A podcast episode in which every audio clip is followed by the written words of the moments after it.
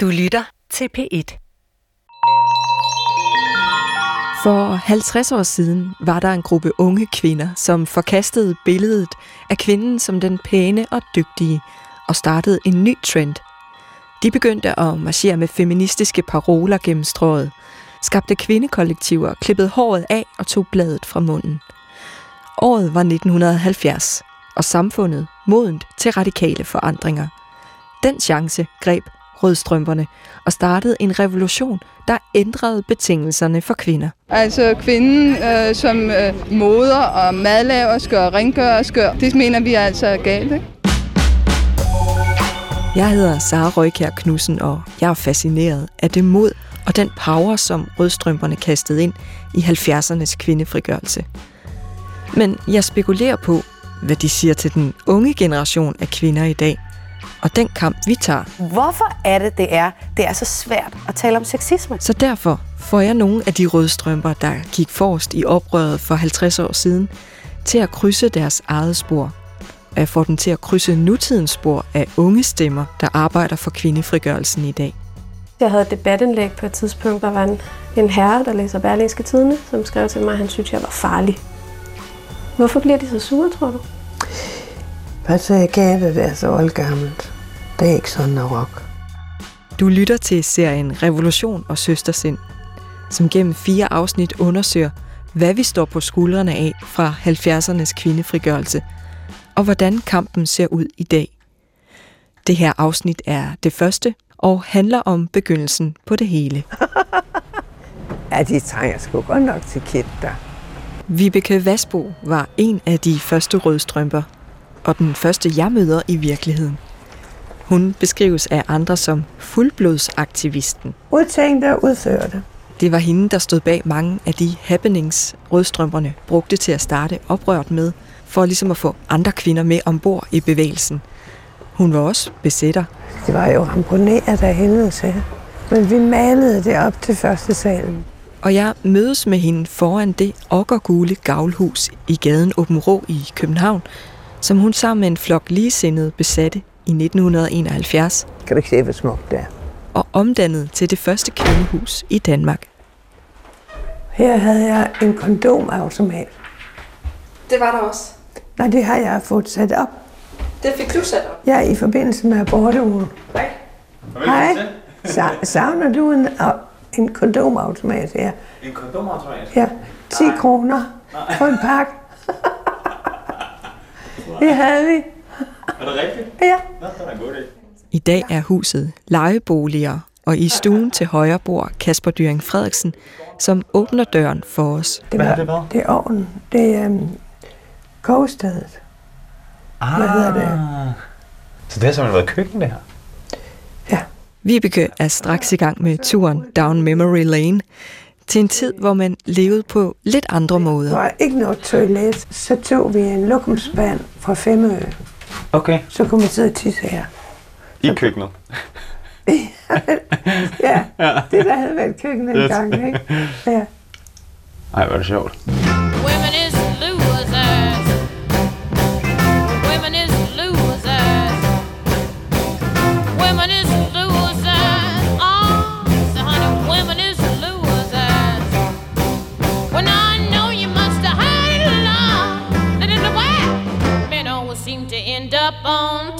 Rødstrømperne var i begyndelsen en række studerende fra Københavns Universitet, som havde en fornemmelse af, at den var gal med samfundsstrukturen. Det fortæller kvindehistoriker Pernille Ibsen, som har beskrevet 70'ernes kvindefrigørelse i sin bog Et åbent øjeblik, da mine mødre gjorde noget nyt. Det centrale i det hele var jo, at patriarkatet havde for meget magt, og at kvinders liv under patriarkatet var utrolig indskrænket. Og det var derfor, at der var brug for sådan et hus som det her, jeg nu går rundt i sammen med Vibeke og den nuværende lejer Kasper. Hvor mange hørte til her? Altså, sådan, altså hvor mange brugte huset? 50-100. Hold da. Ja. Kvindehuset var en institution, som skulle hjælpe kvinder med at udvikle den der kvindekultur. Der var en bogcafé, og der var en, et øh, trykkeri, og der var et værtshus, og der var et yoga, et rum, hvor man kunne dyrke yoga, og et sted, hvor man kunne overnatte, og senere kom der fødselsforberedelse, der var tøjbytteordning, Og så var der sådan nogle mødelokaler, hvor man kunne holde øh, altså masser, masser, masser af møder om, hvordan man skal lave demonstrationer og aktiviteter og indrette hus og sådan. Så det var et aktivistisk hus. Jeg er vokset op på en gård på landet, hvor der ikke har været meget plads for kvinderne til at tænke over kvindefrigørelseskampen. De accepterede ligesom rollen som husmor og børnepasser, og skelede ikke meget til den kamp, der fandt sted på barrikaderne i de store byer. I hvert fald har jeg aldrig hørt min mor eller bedstemøder tale om et opgør mod patriarkatet. Jeg synes, det er spændende sådan noget, at I så kommer her. Kasper er 30 år, og han fortæller, at hans viden om rødstrømper også kun fylder ganske Det er lidt. kun, hvad man har fået fortalt af sin mor eller sin mormor. Det er sådan lidt, et, ikke et negativt lavet ord, men det har fået en eller anden form for, der, der er noget pondus bagved, ikke? og der er noget sådan aggression, har jeg næsten lyst til at sige bagved. Ikke? Ja. Altså en form for aktivisme. Øhm, Eller Men- aggression på den måde, at det var nogle aggressive kællinger, eller at de blev udsat for aggression. Jamen nok lidt begge ting, faktisk. Okay. Altså det var nogle, jeg tror for mig, altså, at var det første gang, at kvinder sådan virkelig satte foden ned. –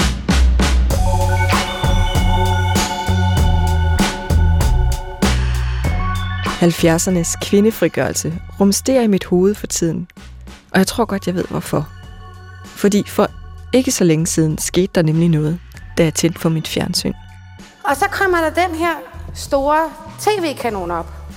Tager fat i min arm og siger, hvis du ikke går med ud og sutter min pik, så fucking ødelægger jeg din karriere.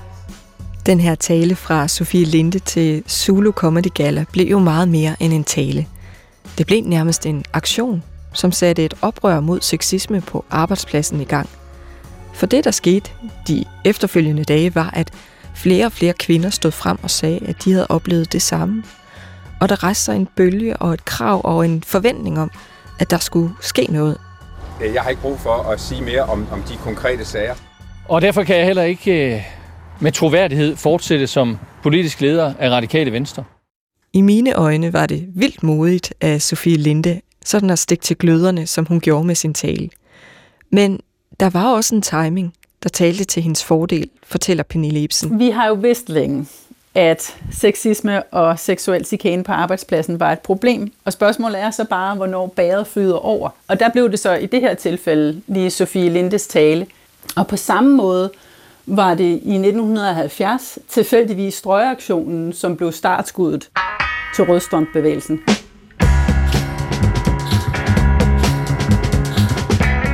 Den 8. april, der var der en lille begivenhed, der satte en hel masse i gang, men det var egentlig en ret tilfældig begivenhed.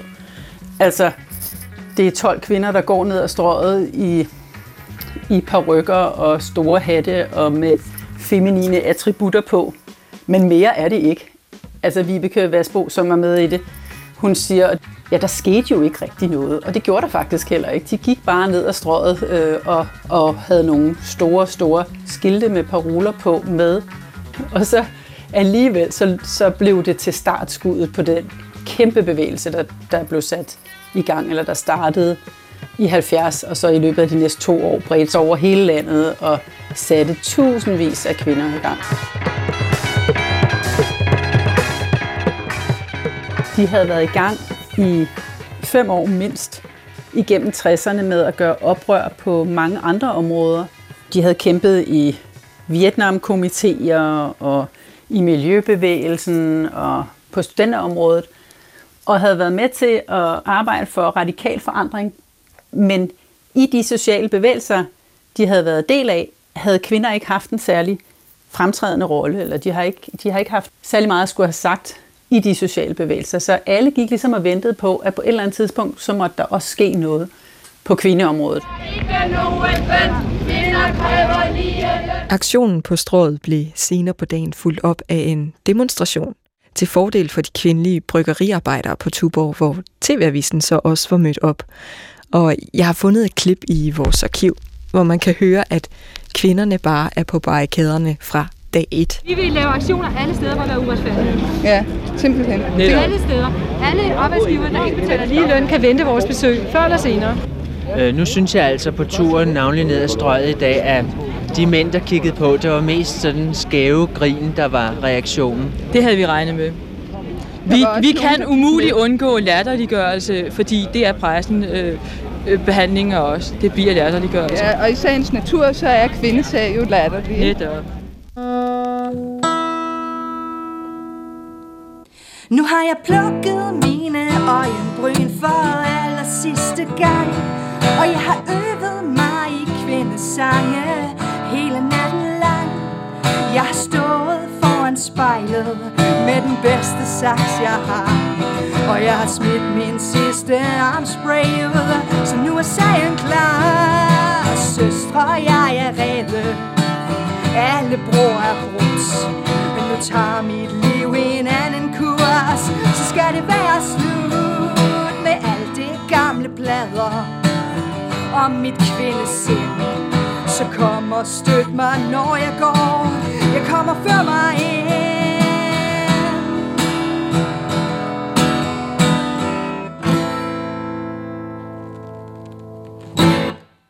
Vibeke Vasbo var egentlig taget fra sit hjem på Als til København for at læse på universitetet.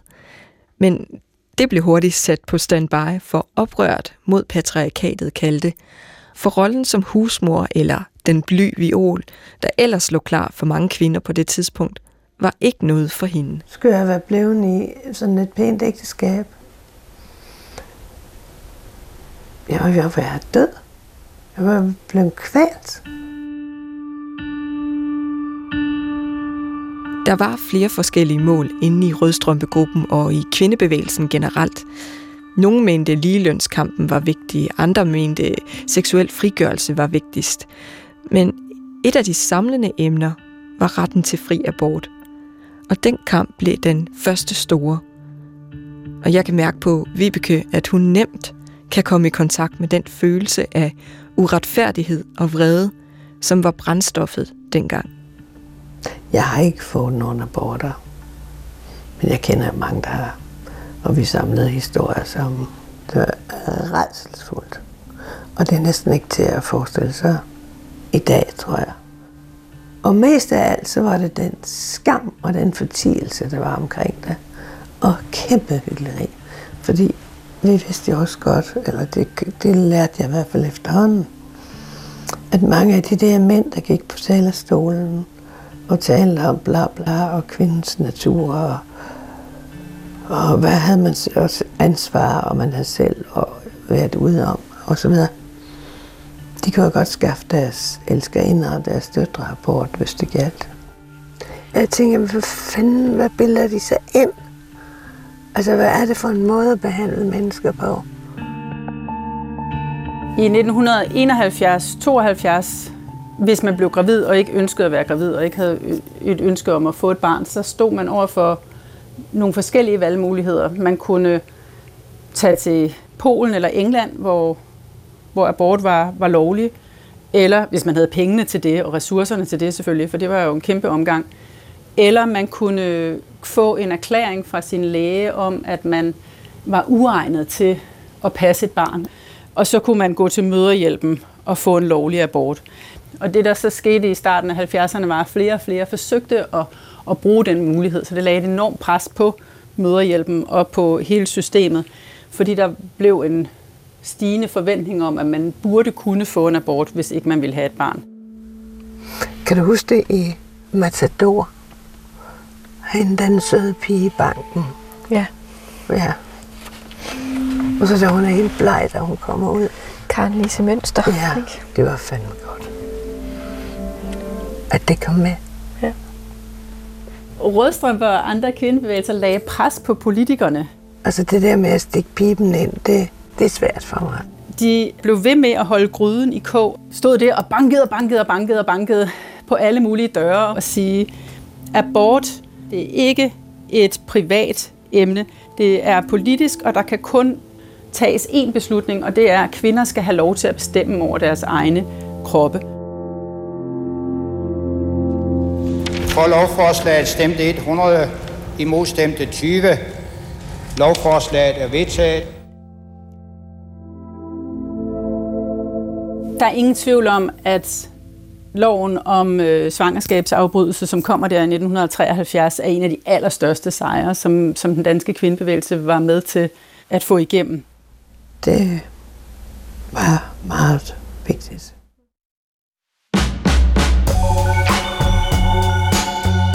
Du lytter til serien Revolution og Søstersind om 70'ernes kvindefrigørelse og den i dag. Mens jeg bruger dagen med Vibeke Vasbo, en af de første rødstrømper herhjemme, forestiller jeg mig hende som ung. Kortklippet hår og en pibe i munden konstant. Siddende på en 70'er briks af paller, spekulerende over det næste træk for at få krabben på patriarkatet. Det gik simpelthen så stærkt i starten. Jeg tror, da der først kom ligesom hul på oprøret der i 70, så fik de så mange idéer til, hvad man kunne gøre. De tog på værtshus, hvor der ikke måtte komme kvinder, og sne sig ind alligevel, og de holdt sådan nogle, sådan nogle små rollespil, hvor de stod frem som forskellige kvinderoller. En meget undertrykt kvinde og en frigjort kvinde. Og, øhm, og så i løbet af, af det ene af de rollespil i hvert fald klippede Vibeke sit hår af, så hun så senere måtte bruge peruk, når de skulle gøre det. Lad os prøve at gå indenfor Ja. og se. Jeg har spurgt Vibeke, om hun vil møde en, der arbejder aktivistisk for kvindesagen i dag. Men hun bliver lidt overrasket og noget afventende, da jeg siger, at det er chefredaktøren for kvindebladet Femina. Det bladet de indoktrinerer og udnytter kvinder. Og På en måde kan jeg godt forstå Vibekes reaktion, for da hun kæmpede for kvindefrigørelsen i 70'erne, var damebladene ikke den store hjælp, og slet ikke deres brevkasser. idiotiske brevkasser. Min mand bedrager mig. Han bruger alle pengene. Han drikker dem op. Han, så, ja, men er de nu også søde nok ved ham? Åh, Men Vibeke Vasbo virker på mig som et nysgerrigt menneske, og det lukrerer jeg nok lidt på i det her arrangement, Goddag. Godt at møde dig. hvor hun nu skal møde chefredaktøren Isabella Hinkær om det at være aktivist. Nå, jeg har virkelig glædet mig til at få besøg af dig, Vibeke. Jeg har jo virkelig mange ting, jeg gerne vil spørge dig om. aktivisme, ja. Du vil være aktivist her på bladet. Hvad? Ja, det kan jeg jo godt mærke, at det har jeg det måske sådan lidt... Øh, det er lidt, måske sådan lidt med, med nervøsitet i stemmen, jeg siger det til dig. Men, men jeg synes jo, at, at, øh, at, at Femina har altid haft sådan en, en kim til oprør i sig. For eksempel var det Femina, der stod bag den første pokalturnering for kvindefodbold i Danmark, og stod bag det kvindelige landshold, som gik hen og vandt det uofficielle verdensmesterskab i fodbold i 1970. Og det vi snakker meget om herinde nu, det er, at, at vi synes, det er tid til at skrue op for aktivismen. For eksempel i forbindelse med nu den nye samtykkelov, øh, hvor vi var inde og aktivt tage stilling og dække processen omkring den meget aktivt. Og i den sammenhæng synes jeg, at et medie som Femina har en aktivistisk rolle at spille. Noget af det, man har kunne læse i Feminas magasin og på deres digitale site, er flere vidnesbyrd fra kvinder, der er blevet voldtaget. Og baggrundsartikler om for eksempel, hvorfor man fryser og ikke kan røre sig, hvis man bliver overfaldet. Alt sammen beskrevet og med en pil pegende på Christiansborg i forhold til at rykke på en samtykkelov. Men, øh, men jeg er jo lidt spændt på at høre, sådan, hvad du tænker om det. Nej, jeg tænker, at aktivistisk, det er noget med at stille sig op på rådhuspladsen og dele, eller på hovedbanen og dele aviser ud. Og dele dem ud til folket. Ja. Ja, Så det er det der kommercielle aspekt i Ja. det, som... Øh, det kan I jo ikke komme udenom, nej. at det skal sælges. Og, og, og, Men- og er det rigtigt forstået, at, at når du tænker aktivisme, så er det per definition øh, fri af kommercielle interesser? Og, Ja, det er det nok. Det tror jeg. Altså, man opfinder selv en kanal. Det opfatter jeg som aktivistisk. Man går bare ud i det blå. Man står ikke til regnskab for nogen. ja. Men når jeg tænker på jeres aktivisme, altså de ting, du fortæller os her, så tænker jeg, at, at det var en, øh, en aktivisme og en kamp, der var præget af enormt høje idealer og en enorm kompromilløshed. Tænker du nogensinde, at I var for kompromilløse? Nej. Vi var børn og højkonjunkturerne. Alt var muligt.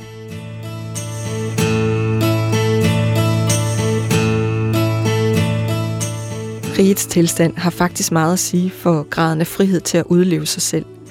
Og i 1970 var forfatningen rigtig god, og det formede en ungdomskultur, der så helt anderledes på verdenen og havde andre værdier end i dag, fortæller historiker Pernille Ebsen.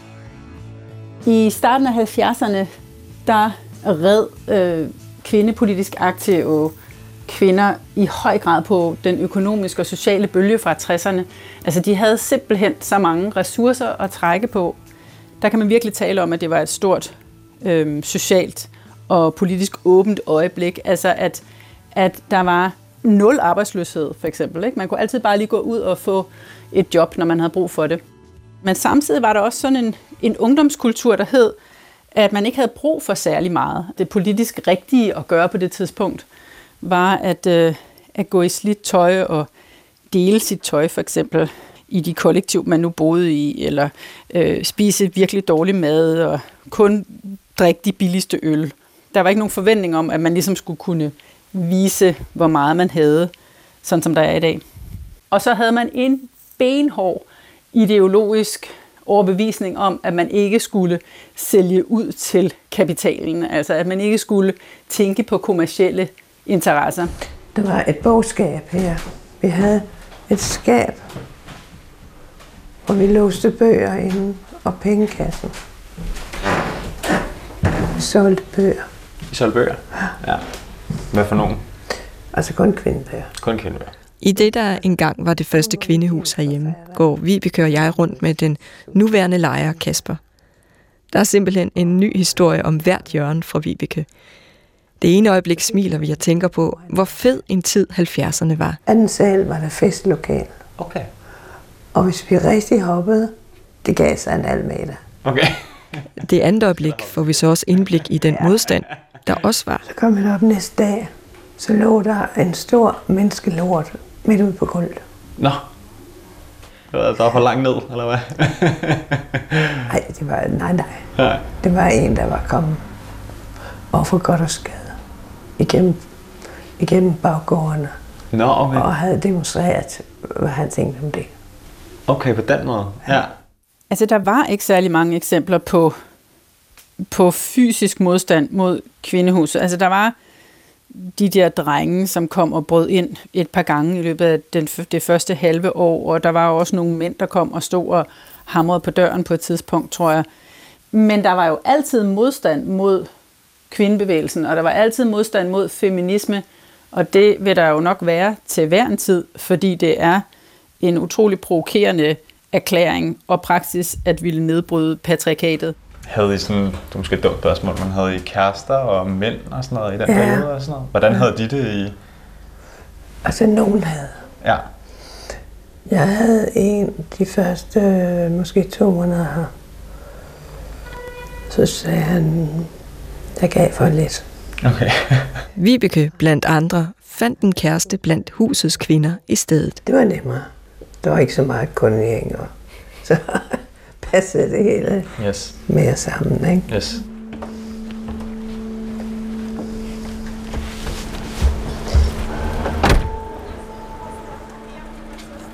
Jeg var da sød.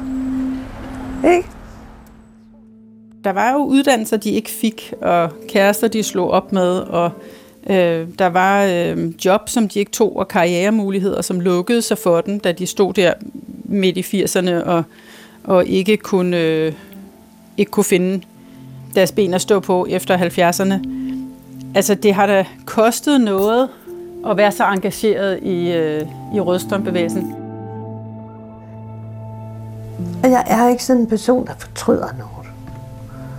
Og jeg ved ikke, hvad omkostningerne er. Fordi, hvad er alternativet? Jeg bliver nemt fascineret af folk, der kaster sig ud i at nedbryde det bestående og bygge nyt op, koste hvad det vil. Og jeg kan høre, at Isabella Hinkær, der er chefredaktør på Femina, måske har det lidt på samme måde.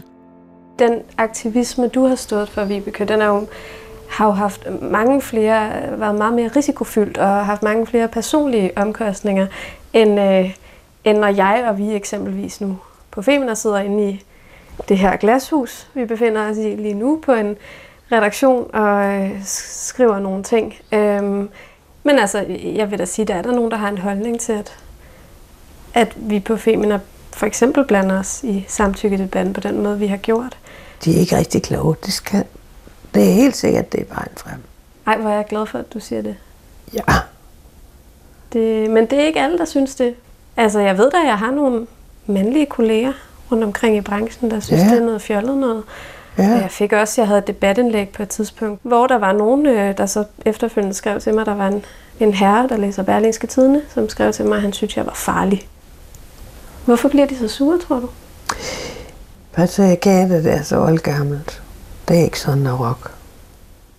Men, det, men jeg tror på det, der sker nu. Det må jeg sige. Det gør jeg. Jeg bliver sådan helt stolt på min egen generations vegne over for eksempel altså det, vi ser nu med Sofie Linde og det, der Ja. kommer i kølvandet ja. på det. Altså, så at der også at i min generation findes det oprør, vi kan bidrage til det. Hvor gammel er du? Jeg er 29. Gud, er du så ung? Hvor gammel er du? 76. Ja. 76. Du har lyttet til første afsnit af Revolution og Søstersind. En serie om 70'ernes kvindefrigørelse og den i dag.